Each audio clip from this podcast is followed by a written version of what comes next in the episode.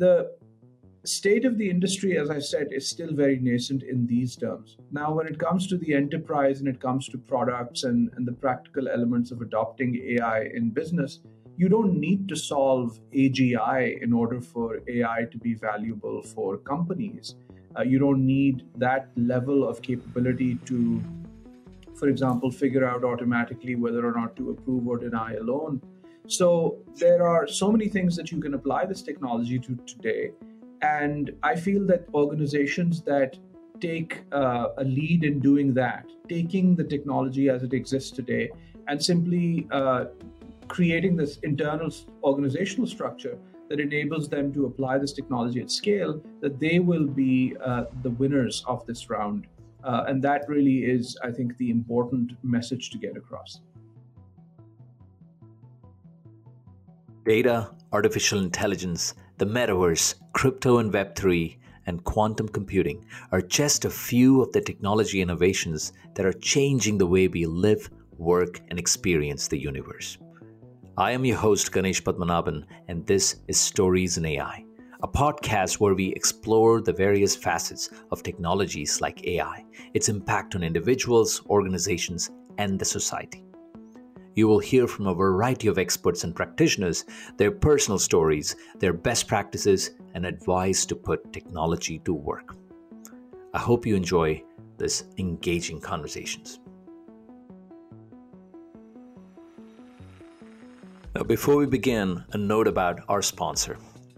This episode is sponsored by Experian, whom you may know as the Consumer Credit Bureau, but they are at heart a data company when you're buying a car or home, sending your kids to college, or borrowing to grow your business, Experian is most likely helping you behind the scenes.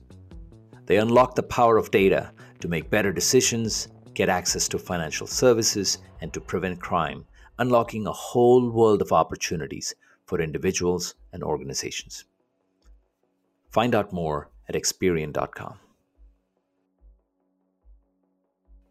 This conversation is with my good friend Amir Husain, and we discussed his extensive knowledge and experience in the field of AI.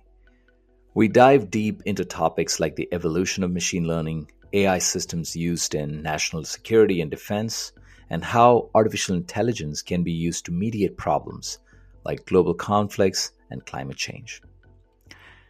Amir Husain is an experienced entrepreneur who's founded and served as CEO of two groundbreaking AI companies, SparkCognition and SkyGrid. Amir has been recognized as Austin's top entrepreneur of the year and was awarded the Austin Under 40 Technology and Science Award. He's authored two books, The Sentient Machine and Hyperwar, which gives very detailed insights into the real world implications of AI.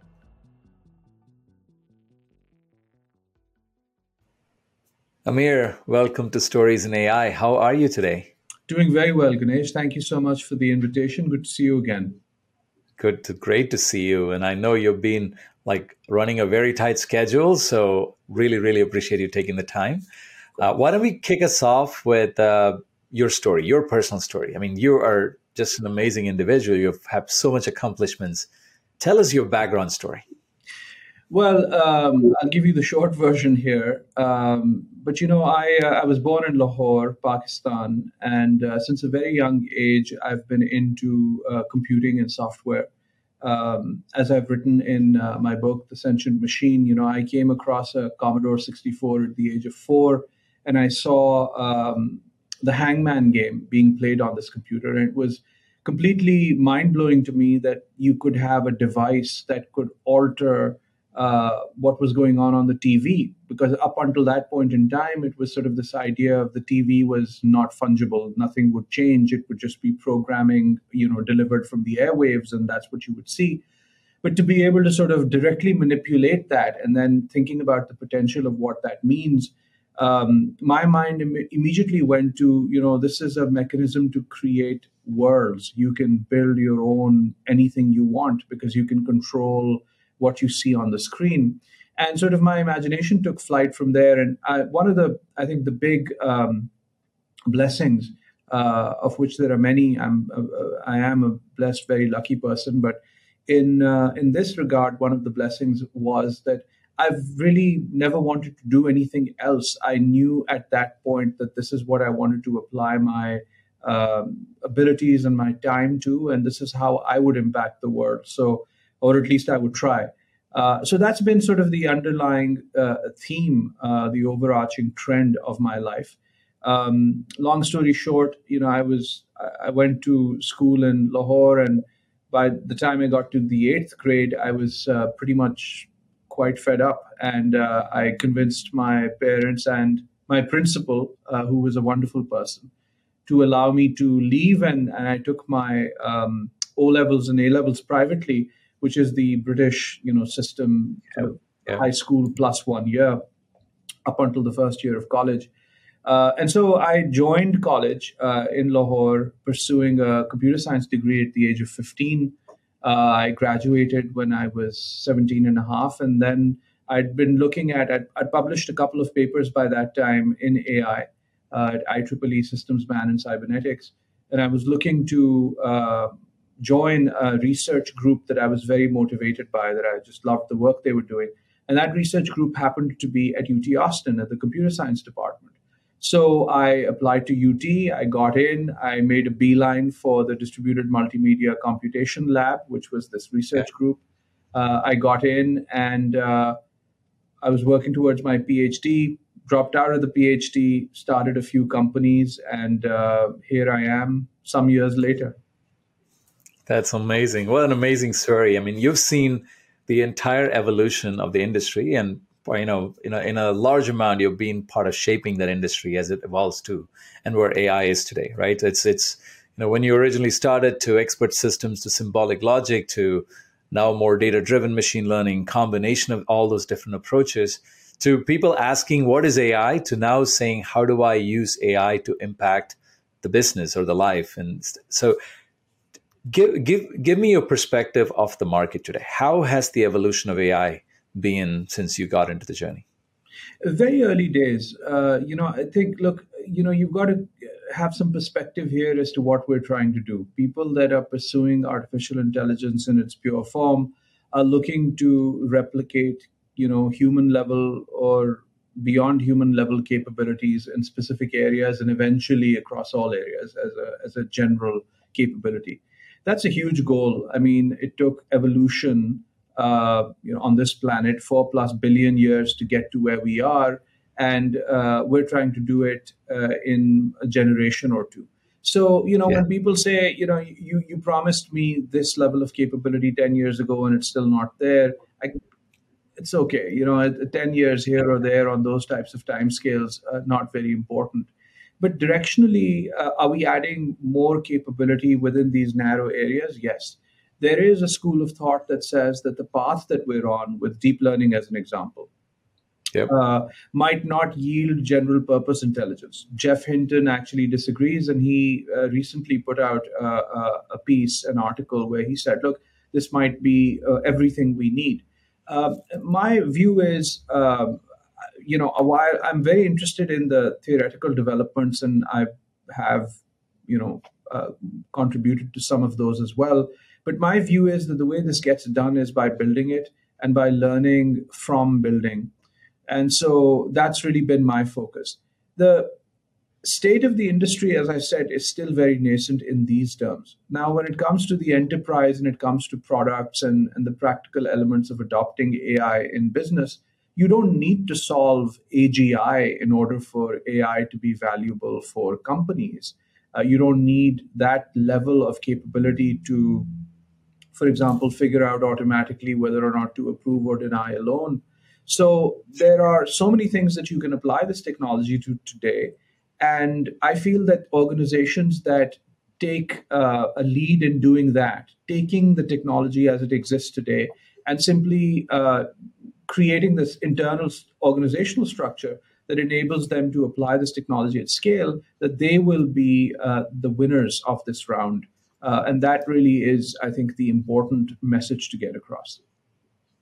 Oh, that's a that's a very fair point. In fact, I think it's like saying, um, like, and and you actually started off saying this, and I don't know whether you, in in fact, you were hinting on it. I don't know whether you actually meant it, but if you really look at the evolution, you know, the, the, the 13 and a half billion years of the universe and four and a half billion years of the earth, and, you know, humanity is what, 250,000 years? And, you know, we're still a small speck. If you really took, take a look at this and say technology evolution to create intelligent systems, right, as an approach. But instead of going the academic route, what you're saying is taking a very pragmatic, practical approach, saying, I have a bag of tools, a bag of technologies, and I have a bag of problems. Can I apply the right problems for the right with the right tools to the right problems and solve it and make a difference to the industry? You know, when you started SparkCognition, Amir, um, you you chose the the the hard industries, the the the industrial uh, environments, the defense, you know, aviation, aeronautics, and you know, typically people will look at those industries and say they're laggards. They're so far behind. They're the last to adopt. What have you seen? What did what was your lessons and learnings there when you went into that industry, and why did you choose that industry, those set of industries? You know, I think uh, entrepreneurship is one of the most difficult things you can willfully, willingly do.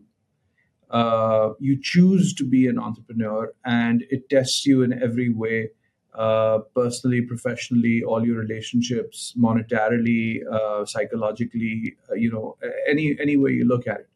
So what keeps you going is some faith, some belief. Uh, some like to call it passion. Uh, if you if you try to be an entrepreneur in an area and you are disingenuous to what motivates you, then you won't go very far because you just can't keep uh, operating at that level with that kind of hardship and difficulty facing you every day. Uh, so what what all that says is that I certainly wasn't going to pursue an area that I didn't was I that I wasn't particularly excited by or that didn't really believe in the cause. Um, there are practical applications of AI, for example, in customizing and tuning uh, marketing messages. It's very viable. It makes a lot of money. There's a large number of companies pursuing that. That's not my personal passion. And so my personal passion is how the world works the 100 trillion dollars worth of infrastructure that runs the world uh, that uh, produces everything that we consume that allows us uh, the ability to rapidly transport our our freight and ourselves from one place to another that keeps us safe that produces the electricity that warms our homes, uh, that is basically what makes the world go round. And there's a hundred trillion dollars worth of that stuff, and it's being um, it's it's seeing a lot of pressure from four key areas. One of which is climate change. You know, we um, are undeniably in a period where man-made climate change has uh, essentially become the defining problem to tackle this century and beyond. And in that context, this infrastructure still needs to run. You can't replace $100 trillion worth of stuff overnight. But we do expect it to run with a, with a minimal uh, carbon footprint. How do we do that? Uh, if we're not going to rip and replace it, how do we minimize emissions? So how do we deal with this relationship of the environmental you know, benefits that we want to drive and the reality of the infrastructure? That's just one pressure. The other is, you know, geopolitics right now uh, if you look around, you'll find some cyber attack against uh, the colonial pipeline or some shipping line or you know a power yeah. plant. It's it's daily fare. It happens every day. How do you keep this infrastructure secure in the coming days?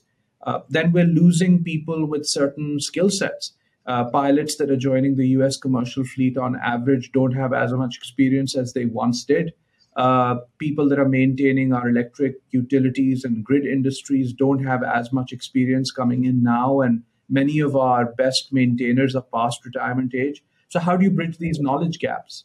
Um, how do you, as an infrastructure operator, deliver the type of growth that the market uh, uh, has become used to? And unless you deliver that growth, you don't get multiples, you don't have a currency of any value, and you are forever trying to just keep up as opposed to building a healthy business.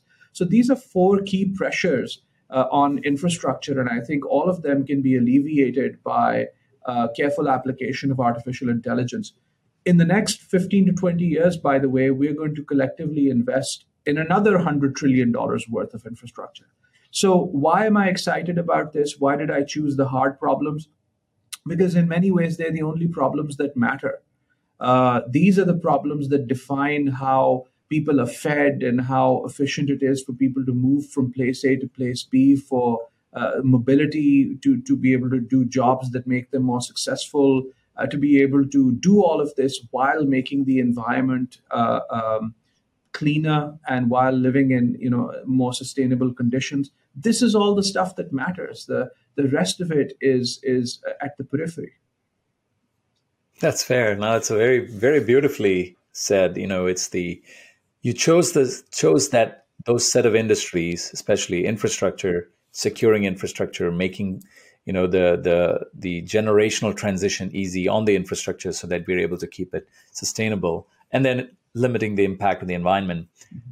but that's also not the industries set of industries that usually are tech first or tech heavy if you will right so what was the other side of this what did you learn when you actually worked with them were they too unprepared did you have to do a lot of heavy lifting how was that experience it's difficult no question um, when you look at the nature of an infrastructure company, you tend to be dealing with companies that are a very old, right? Because if you think about you know car companies in the U.S., they've been around for a long time. You think about many aviation and defense companies in the U.S., they've been around for decades, right? And yep. uh, if you look at utilities, um, same uh, same case uh, for them. So you know these are all companies that are very old, very entrenched um, and, and, and in that kind of an environment, uh, people that are operating there, most of them kind of tend to know what they need to do in order to succeed and survive, and therefore asking for some drastic internal change is just more difficult. Number one. Number two, um, you're essentially coming to them as not a domain expert in their area, but as somebody that's bringing a new technology to apply to their domain and you're mm-hmm. asking them to look at things differently right and there's that healthy kind of uh, you know skepticism which which says well who are you? Who are you to tell me what to do? I've been around running this company for 100 years and uh, you know we've survived through thick and thin and and this new technology why why would it be impactful and why should we pay attention? So there are all those types of reasons. Um, and then, of course, within these companies, they're also they tend to be large. They're old and they're also large, which means that there's a lot of people and a lot of processes and a lot of layers and a lot of collective buy-in and all of this to achieve before you can do something meaningful. So, uh, both those things in in concert mean that you know engagement with these companies is difficult and it can be slow what can change the game is if you're able to develop relationships with leaders who have seen the future, who believe in that future, a technology driven future which represents great hope for their company, a transform, transformative potential for their company that uh, drives that kind of uh, ability to deliver growth while doing so responsibly, that leaders that care about the environment and want to look at applications of AI for ESG uh, and you know things of that nature. And once you have um, those believers, the the the C level executives, generally the CEO, who is you know moving forward with you as a partner, then other things become simpler. They don't. It, you can't wave a wand in a company that size, uh, no matter what. But I think without having support from the top, you can't do much at all. Uh, and that to me was the challenge initially. Now, I have to say, over the last seven and a half, eight years, a lot of companies have looked at others who've succeeded with specific AI initiatives. We have a large list of very successful AI deployments, large AI deployments in oil and gas, in the military, in energy more broadly, in you know sustainable uh, means of producing energy. Uh, with automotive partners. And so when you look at all of that, it gives people confidence in aviation. It gives people confidence and it become the next one becomes easier and the one after that becomes easier. So that's really what we're all about. We're totally focused on overcoming these difficulties which we encountered in our early days through products through repeatability through systems that have been proven through rois that have been uh, validated by our customers. And that then becomes the reason to adopt, not that this is AI or it's some other kind of technology. It's just the smart thing to do. And on a pure business level, from an ROI standpoint, from a referenceability standpoint, from a repeatability standpoint, is ready to go. And that in many ways becomes the ultimate argument for your incremental customers to continue the adoption wave.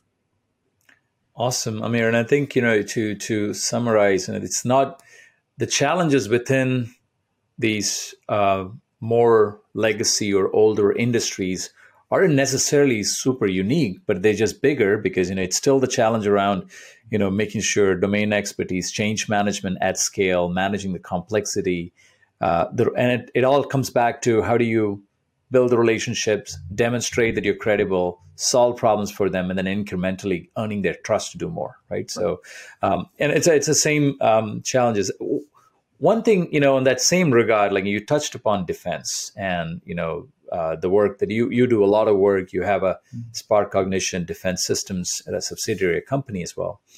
Um, what is the future of and i want to touch upon you've done a lot of work here you've written a lot of papers on this stuff too but what's the future of natu- national security in an age of ai in the age of machines well i think you know uh, just to make it very brief uh, i'll say three things number one uh, yes indeed general allen who's also on our spark cognition board uh, you know, he and I have over many, many years done a lot of work alongside Secretary Bob Work and General Tony Thomas and Admiral Richardson and Secretary Dispro and many other partners in really examining the application of AI to the battlefield. It's an area that we uh, call hyperwar this idea that decisions can be collapsed, the time required to make decisions can be collapsed to the point where humans will find it very difficult to keep up and ultimately won't be able to keep up with, with them.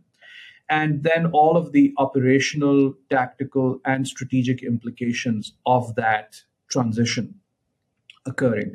That's a very big subject, obviously, and there's many implications both from you know the use of kinetic weapons uh, to logistics to uh, readiness to training. It broadly applies across every uh, area. But uh, the second piece to think about also is the geostrategic implication of the use of artificial intelligence. Um, because one of the things that it does is that it enables middle powers to exercise um, a lot more um, to express themselves, let's just say, through kinetic means and through these systems in a much more assertive way. Uh, there have been many conflicts uh, across the Middle East, as an example, in Libya, in Yemen, in um, Syria, and yeah. most importantly, in uh, in um, Nagorno Karabakh, the disputed uh, territory between Azerbaijan and Armenia. And in all of these areas, uh, we've seen more and more autonomy, more and more of the next generation systems, uh, drones, using AI with machine vision, uh, even completely autonomous uh, weapon systems. And these have resulted in an advantage. So that's a statement of fact. You know, and when uh, a weapon system in the battlefield demonstrates an advantage, then you know the other side can't really have a philosophical discussion around that then the only thing to do is to match that capability. And this becomes that cycle that causes these developments to continue to grow. So, just based off of this trend, I can tell you that investments in um, autonomous technologies are being uh, doubled and trebled and, and, and you know quadrupled all over the world. I just came back from the Dubai Air Show, which is one of the largest air shows in the world, and it has companies from all over the world. And what I came across was uh, autonomous product after autonomous product, drone after drone, uh, sensors with integrated AI for machine vision, all of these types of things that are piece parts and components of a future hyperwar scenario. So to me, it's no longer a discussion point. It's really actually happening in the way that investments are being made. Uh, so, yeah, I mean, if your question is what is the future of war, I think war is intrinsically linked to the human condition. And until the human condition changes and the nature of man changes, the na- nature of humankind changes, I don't think we can expect that war, which is essentially kinetic competition, the failure of politics, whatever you want to call it, uh, that this will somehow disappear. And if it is not going to disappear, then we will continue to apply our most advanced technologies and capabilities to the conduct of war. And today, our most advanced technologies are AI and hyperwar technologies. And we're already now seeing instances of that, un, you know, uh, unfolding in small scale conflicts. Now, there's a lot of uh, uh, experts that are looking at, uh, you know, the Ukraine-Russia situation, and if that were to take, you know, if that were to become a shooting war, I hope it doesn't. But you know, that's another area where it's almost certain that autonomy will be used in serious ways. So yes, this is unfortunately the trend, and uh, it's not very different to through history, whenever we've developed an advanced technology, we've applied it to war. It's sort of the the common thread that runs through uh, the, the, history of mankind.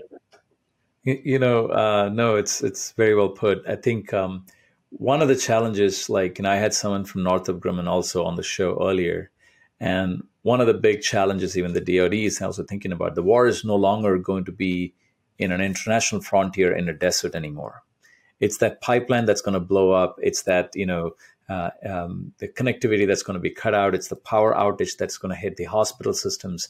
It's coming to the mainland. It's not just at the frontiers, right? And and the whole approach of using technology beyond just weaponry is becomes an important element of national security, right? Definitely, um, uh, there are so many uh, areas in which systems like these can impact a society. As you mentioned, uh, all the examples you gave are essentially cyber examples. You know, uh, what we were talking about earlier, protecting infrastructure against cyber attack, um, taking out your water supply, your energy systems, and so on. And then beyond that, in the information sphere, being able to uh, use information operations aided by AI to create um, actual conflict within a society. I mean, there are documented cases of this in prior election campaigns where people sitting in a foreign country have targeted two opposing groups on Facebook and caused physical altercations, arranged events, um, you know, events that would otherwise not have even come to pass, but arranged those events, caused two people that they predicted would come to blows, and they did come to blows, and, and remotely triggered this type of unrest within the US. These are, again, uh, well documented. So, my point is you know the, the, the way in which this kind of advanced technology can impact uh, a society, yes, is is varied, and it's not just the bombs and the missiles. It's also the cyber attacks. It's also the uh, the knowledge based information warfare, uh, AI based information warfare. That's a threat. You know, one of the um, all the hype around, or all the immediate momentum around the metaverse and um, um, you know, alternate universes in the metaverse kind of give me, you know, one of the things, one of the interesting use cases would be war, right? In like gamification of wars in a metaverse, so people don't get hurt. Now, it could lead to other lead to other consequences, and getting physically hurt may not be the worst thing, right? But I always think of that as like maybe imagine like you know America wants to go to war with China. They basically get on a metaverse and play Go, you know, at the end of it, depending on how the scorecard looks, you can actually affect the economic policies and stuff. Nobody gets hurt, but I, you know, that's to assume that getting hurt is the worst thing that could happen physically, right? But it's probably not in, in scenarios of war. yeah, I mean, um, you know, that's a that's a very interesting thought experiment. Of course, um, you know, the idea behind war, of course, is to bend the other to your will uh, if you can't do it by talking, if you can't do it through diplomacy, if you can't do it through politics, then you do it through physical means. And that fundamental nature of war does not change. Uh, in the context of the metaverse, it would be lovely if we could just have a you know Call of Duty confrontation between two countries. Nobody dies. There's no physical damage, and then both countries agree that that's the rule. You know, anybody that wins, they just win in the real world. But sadly, in the real world, they still possess capability. And that capability will still express itself because as long as the goal that they have is uh, sufficient and still paramount, they'll keep going up until when they can't go anymore. And that's really what you've seen with war. So I think, uh, you know, maybe in the future when most of the resources that are of interest are in the metaverse, then there will be wars within the metaverse too. Uh, what are those resources? And that gets us into cryptography and the blockchain and uh, yeah. virtual assets of high value residing only within this new domain of the metaverse. Uh, you know, blockchain type assets. So yeah, I mean, I can see that type of a future, but I think physical war is still around for uh, you know a long, long time. For our for our uh, timeline, for sure, right? No, no doubt. You know, thank you, thank you for exploring that a little bit with me. Um, one of the things that uh, the view of AI itself is pretty polarized, right? I mean, there is, uh, you know, everything from the Hollywood-driven narratives and Skynets and everything, right? And you talked about in your Sentient Machine book um, around how humans and humankind can thrive in that age of machines, right? Can you explore that a little bit for me, sure. for the audience? So, one of the core ideas behind the sentient machine was this exploration of what happens when machines can do all your jobs. Let's assume that we had AGI, and therefore, these machines are now able to do everything that a human being is able to do in terms of earning money and doing a job. And in that case, are we useless? Are we as human beings useless?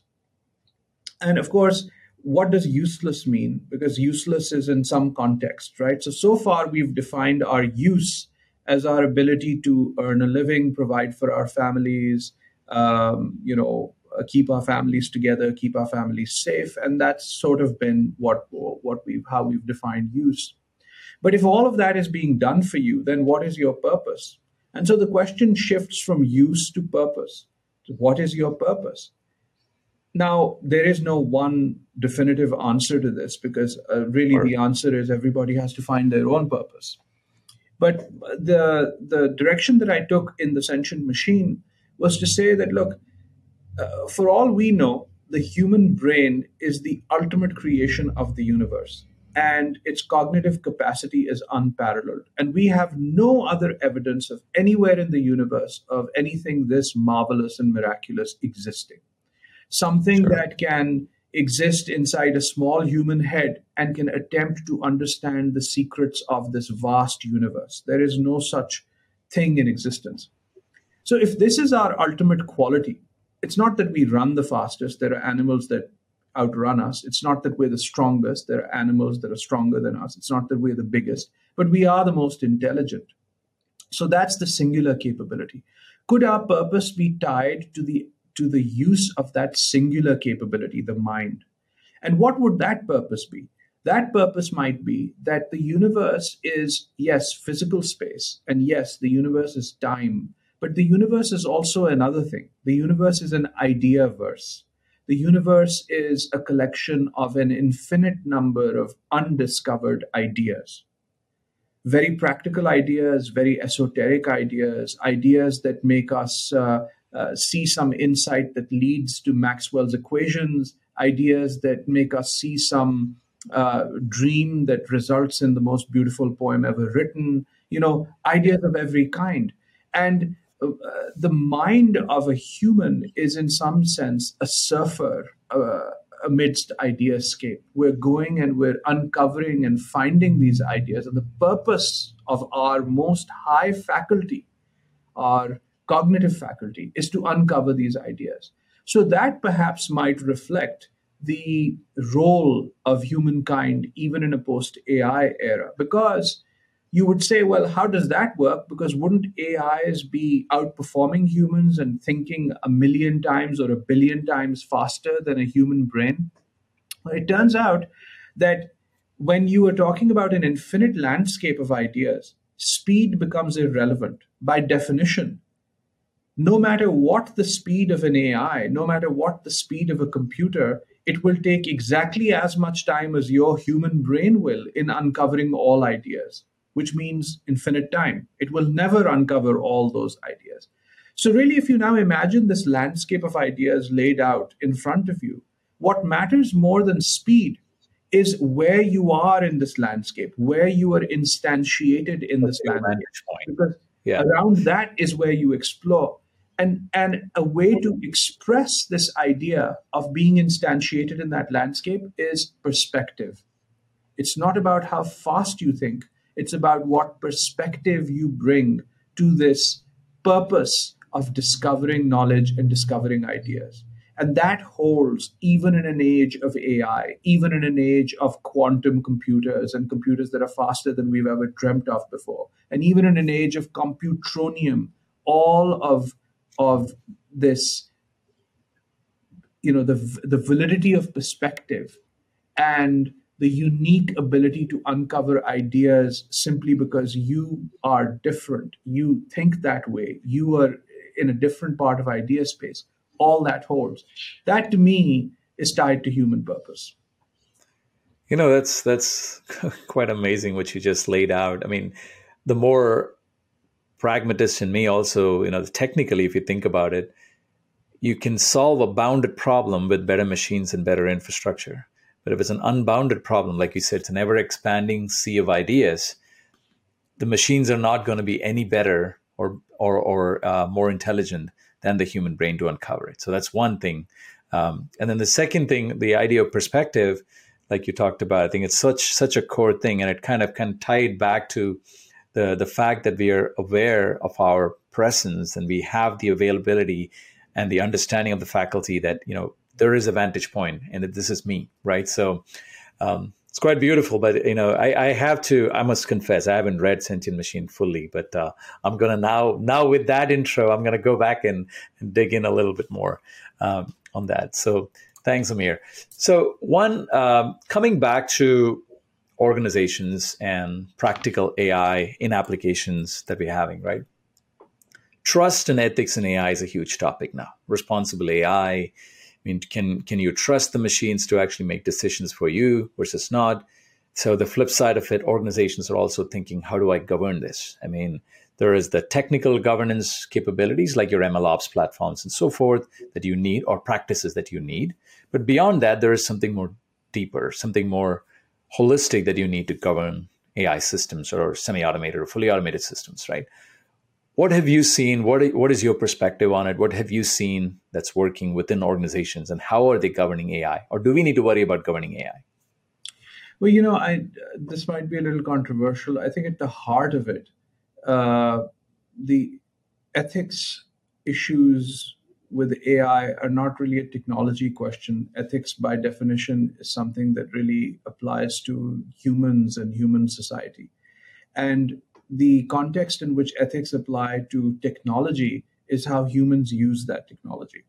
What's different with AI is that there's this notion that AI is just off on its own, doing its own thing, and therefore, what are the ethics of AI independently?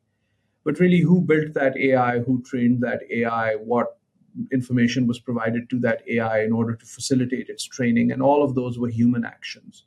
So ultimately, with where we are right now, uh, the ethics of AI is no different to the ethics of the application of technology by humans. Uh, the unique problems that we're encountering in this space come from, on the one hand, things like biases in data, right? So, neural networks or classification algorithms that are trained might be misbalanced and they might have more of uh, you know one example of an ethnicity and less of another. And therefore when you when you provide an image of a, an ethnicity that that algorithm hasn't seen enough training images for it might not recognize them. It might give them a bad experience. It might make it twice or thrice uh, uh, as tedious to deal with that ai enabled flow and is that fair you know if you're a certain color you can just breeze by if you're a different color then it's inconvenient for you that's not fair obviously uh, objectively it's not fair yep. But we know why that happens, and we know that that issue is around data, um, uh, training data, and the biases in that data. And of course, I've given you a very simple instance of this. There are many, many sure. examples of data bias that can cause problems. Another issue is what should we do with AI? So you were talking about, you know, um, war earlier. For example, should an AI system be able to kill without having the human at the very end saying, go ahead and fire that individual bullet? Okay. Well, the answer to that question is that today that's not the case. There are autonomous systems that can take out targets uh, once they've been enabled, and they're enabled within some constraints, like in this area or you know uh, within sure. this target space or for this amount of time you are enabled and you can now take out targets. So that was the human decision. If you think about it that's not very difficult to you pulling the lanyard or an artillery piece because when you fire an artillery shell you don't know exactly what it's going to do. You know you know that you have qualified a certain target area but there's variability in this. And even today we have collateral damage. Where does that come from?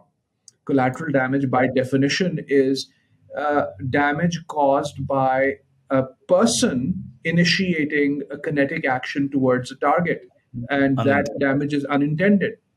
But coming away from war now think about it in context of uh, can you use ai algorithms to watch your workforce and then rank your workforce by efficiency. How many boxes did they pick up? How much volume did they move? How many boxes did they load up into a truck? And then rank them and then say, okay, these are the most efficient 95, these are the least efficient five. And I don't really need to talk to anybody. I don't need to interview them and figure out what their family situation is or whether they're, you know, doing well or not the algorithm ranks them consistently as the bottom 5% performers, and the algorithm can generate an email firing them and then also automatically send a message cutting off their paychecks. Uh, and uh, it's all a, a completely automatic process. Now, you and I know that this is not fiction, it's already been done. The yep. question is is this the type of thing that society deems ethical? I'm not one to say that it is or it is not. I'm simply saying that the issue of ethics is less about the technology and more about the people who knowingly and willfully apply technology to achieve a certain end. And so the, the ethics that must be enforced must be enforced at the level of the human or the human organization that's pushing Absolutely. forward such uh, systems. No, no, I, I completely, completely um, agree with you personally on this note because one of the things that people use AI and you know or automated systems or any piece of technology as a facade to absolve the responsibility they have in the process, right? Which is something that we're seeing everywhere. I mean, that's why you're having this kind of I didn't know this was happening. Well, you built the system with a particular parameter. You're having to have to take responsibility for the actions that comes out of that system, right? And that's one. On the technical side, you're exactly right. I mean, yes, there are still technical problems that you need to encounter understanding data, training data sets, bias, overfitting, you know, explainability with deep neural networks. How do I understand what's happening within the model? But those are the, the, the I would characterize as, I know it's not technically easy, but those are the easier problems than the the yeah. broader human problems that we have to go solve. Yeah. And then the other big questions in my uh, in my mind has always been we call ethics, there's no global code of ethics, right? Whose ethics? Is it ethics of a country like China, the way they actually implement their AI systems? Is it ethics of Saudi Arabia? Is it ethics of uh, you know the United States? I mean, there is so much subjectivity in this process that the only common thread is actually align the responsibility and accountability squarely on the human beings or the human organizations be, uh, behind it. So, absolutely, absolutely agree with you. Um, okay, and we, yeah, the other thing, Ganesh, is that you know uh, there's a lot of people that take stuff like this and then go sit on their high horse. Uh, that you know, I'm talking about ethics, and look at me, how ethical I am, and I'm trying to push this sort of ethics agenda. And I tell you what, uh, I'll give you an example. You know, here in the West, in the U.S., in our own country, uh, where there's so many things that are right, right, and there's so many things that we have uh, that we aspire to emulate and and to spread through the world because we genuinely yep. believe these are these are you know principles that benefit humanity. But even in our country you know there's this expression what value of a human life? Infinite value of a human life. How many time how many times have you heard people say that? Is that though how we run our society? When you go talk to an insurance company and they price out an insurance policy on a person, do you think they calculate infinite dollars as the value of, an, of a human life? The answer is no. When you go talk to um, a recruiter in a service, in a military service of a country, and you say, look, you know, people go to war, the way of war is people die. And so, what is the value of that human life? Is it infinite? Obviously, not even in the context of the actions of war is that value of life infinite. And you go through these, you know, these sorts of things. So the point is, the euphemistic i'm on my high horse the value of human life is infinite the reality is that in the real world people are making uh, choices all the time and even choices about things that are the holiest of holies life itself but this is the way the world is running even now without ai you know insurance companies don't need ai to price out the value of a human life but they're doing it True. Oh, very true. No, it's actually there is there is so much rhetoric and there is so much euphemisms around this, right? But the the practical realities of the matter, it's a it, it just it's so subjective. I think there is no right or wrong answer, and yeah. I don't think there ever will be a right or wrong answer, mm-hmm. right, on this particular thing. Um, bring it home for me for the audience. Like most of the audience are business leaders and folks who are practitioners in the industry. What are what is your advice for organizations embarking or scaling their AI and data journeys in general? My advice is go as fast as you can, and uh, the reason for it is that any downsides of going fast uh, are essentially trivial compared to the losses you will see if you don't get up to speed with autonomous decision making technology AI, uh, autonomous control technology AI autonomous optimization technology, AI. So go full speed ahead and adopt this technology. It's also quite clear that this is difficult to do, and therefore, not every company will be able to recruit the very few real AI people that are out there in the industry. Not every company will be able to build its own team.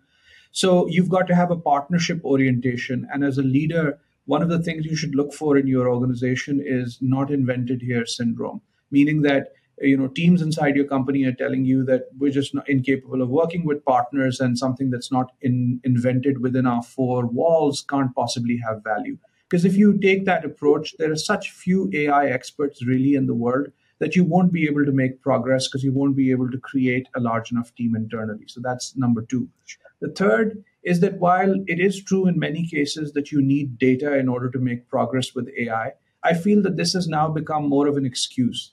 Uh, AI is much larger than machine learning, and machine learning is much larger than deep learning. And not every type of deep learning requires uh, large amounts of data. In fact, we operate in many environments where we have to predict the failure of a system that has not failed millions of times. So we don't have millions of pictures of a dog and a cat to train on we have maybe one or two examples of uh, the event that we're looking to predict. And there are techniques and, and, and approaches yep. and capabilities within our products that you can use to answer those questions. So when somebody tells you, oh, you know, let's wait on this AI thing for another five years until we clean up all our data, we collect all our data, we create the data pond, the data pool, the data river, the day, whatever the data ocean, you know, all the different, you know, so uh, the data lake, uh, whatever body of water, you know, uh, meets your fancy. Let us wait for another five years until we collect that body of uh, data water. No, this is now uh, getting into excuse territory. And you know, go back and look at what McKinsey talked about with regards to the adoption of AI, where, where they say that within industries, if you don't uh, uh, participate at the leading edge, then those of your competitors that do will develop an insurmountable advantage. Why? Because they'll go build models with data that isn't perfect. They'll come out with answers that aren't maybe perfect, but they'll very rapidly get improved because the way machine learning works is even the wrong answer of a model is feedback to that model to make it better. Yeah. And then yeah. every time you run that model, you're creating more data. So very rapidly, it becomes an exponential curve of data uh, gathering as well as of model tuning. And then you there's the next generation of the model, and and so by the time you as a laggard come into the space, people that are three four generations ahead of you are not on a linear curve; they are on an exponential curve ahead of you, and it becomes very difficult for you to ever compete and to ever catch up. So, this is why I started off by saying the downsides of adopting AI now, even if it leads to 10 projects of which five work or six work, it's much better to do that than to sit back and say, I'm waiting for the lake to be, you know, full of my data fish in five years. I'll I'll move on. You know. Oh, you know, very very well said. I think uh, to to summarize, you said like, don't wait, go as fast as you can, partner with the right people because you're not going to be able to solve this whole thing by yourself, and then make sure that you're not using data as an excuse. And it's so true, right? Because there's always that challenge of if you talk to data management companies who are advising these customers, saying, hey put the data structure in place you need to get that done before you can do that. The reality is you know ai is a is a compound interest problem right? You the earlier you start that exponential curve you talked about you're going to learn more and it's going to compound towards better benefits in the long run. So thanks amir. This was great. I have one last question for you. Uh, you've had an amazing career. You've had an amazing you're an inventor you're an entrepreneur um, you've started companies and startups. What advice do you have for entrepreneurs who are embarking on this journey, in, especially in the data and AI world, if you will? Well, first of all, as I said, you know, this is one of the hardest things you will willingly, willfully do. Uh, and so be sure that you are genuinely passionate about what it is that you're doing. Uh, when you have to make those inevitable sacrifices, at least you have a framework of justification for why all of this is happening and it keeps you going, right? So I think that's very, very important. The second thing is once you know that you have that passion, commit yourself fully and entirely. Um, my advice to people that are around me always is to read a lot, okay? Because you only live one life, you only spend 24 hours a day, and even if you sleep very little, the reality is you can only experience so many hours a day. But by reading the right stuff, you are exposed in a much more compressed time frame to the experiences and the wisdom of those who have come before you. And reading broadly, I think, is extremely important. The third thing is to develop your skills. What I've found now is that there's a lot of sort of, uh, it's almost fashionable to talk about like, in the technology profession, this person is a technical founder, this is a non technical founder. And so, look, everybody has to basically do one of two things either you're building the darn thing or you're selling it. There's no third thing to do. So if you find yourself ancillary to these two purposes, then you're just deluding yourself. You're not adding value as an entrepreneur. If you're a non-technical founder, first of all, try to be technical because you're in, a, in the technical business. You have to understand some technology in order to be credible. Why should I even buy from you if you don't understand the technology, right? As a buyer. So yep. I'm not saying you're a you know whiz that can write device drivers uh, in assembly, but you've got to understand enough technology to be credible. And if you're a technical founder, practice your art because this is your differentiation. Practice your art. It doesn't mean that five years, 10 years into your company, you'll still be writing shipping code. But you know, uh, even Bill Gates, up until recently, I know he still programs. I still program. I try try to program as much as possible. I saw and, your I saw your projects on the desktop searches that you were actually doing, search agents. Yeah. The reason for it is not because it contributes to a shipping product at SparkCognition, but the reason is because first of all, it connects me with my passion, and second of all, it allows me the credibility to talk to my team members really understanding what's going on and not talking, you know, uh, in in generalities. Uh, it's it's just not the the way I like to lead. So this is my advice to others as well: is be very connected with what you're doing, be competent in that field yourself, and don't shirk that responsibility and say, oh, you know, I'm sort of just this. If you're not selling and if you're not building, then what the hell are you doing? You got to be really honest and ask yourself that question. That's amazing. Amir, this was awesome. I have a follow on uh, question on that. What are you reading now? So I am extremely excited. I've just broken open the first few pages of Ray Dalio's book, uh, The Changing World Order. Change. Okay. Um, yeah. yeah. and I actually had it on pre-order. It just arrived, so I'm already uh, in the midst of it. But I'm also in parallel reading. Um, if I, I hope I don't mangle the name, but uh, it's um, Good Economics for Hard Times. Uh, it's written by a Nobel laureate, uh, uh, economics, um, you know, author. He's a fantastic book, and I'm learning a lot. And basically, that book explores the question of assumptions around growth.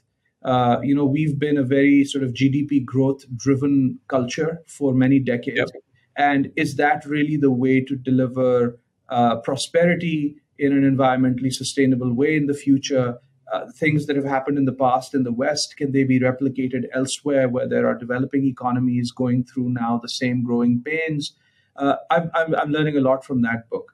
Uh, so yeah, and the, and the one that I just finished, which I'll also recommend, these three books I think uh, kind of sort of thematically linked, is the 9.9%, uh, which is also very interesting. It has a lot of US specific statistics that I was not yep. familiar with. In general terms, I was, but it has a lot of detail and uh, it's worth reading. You may or may not agree with it, but that's the point of a book. It gives you something to think about.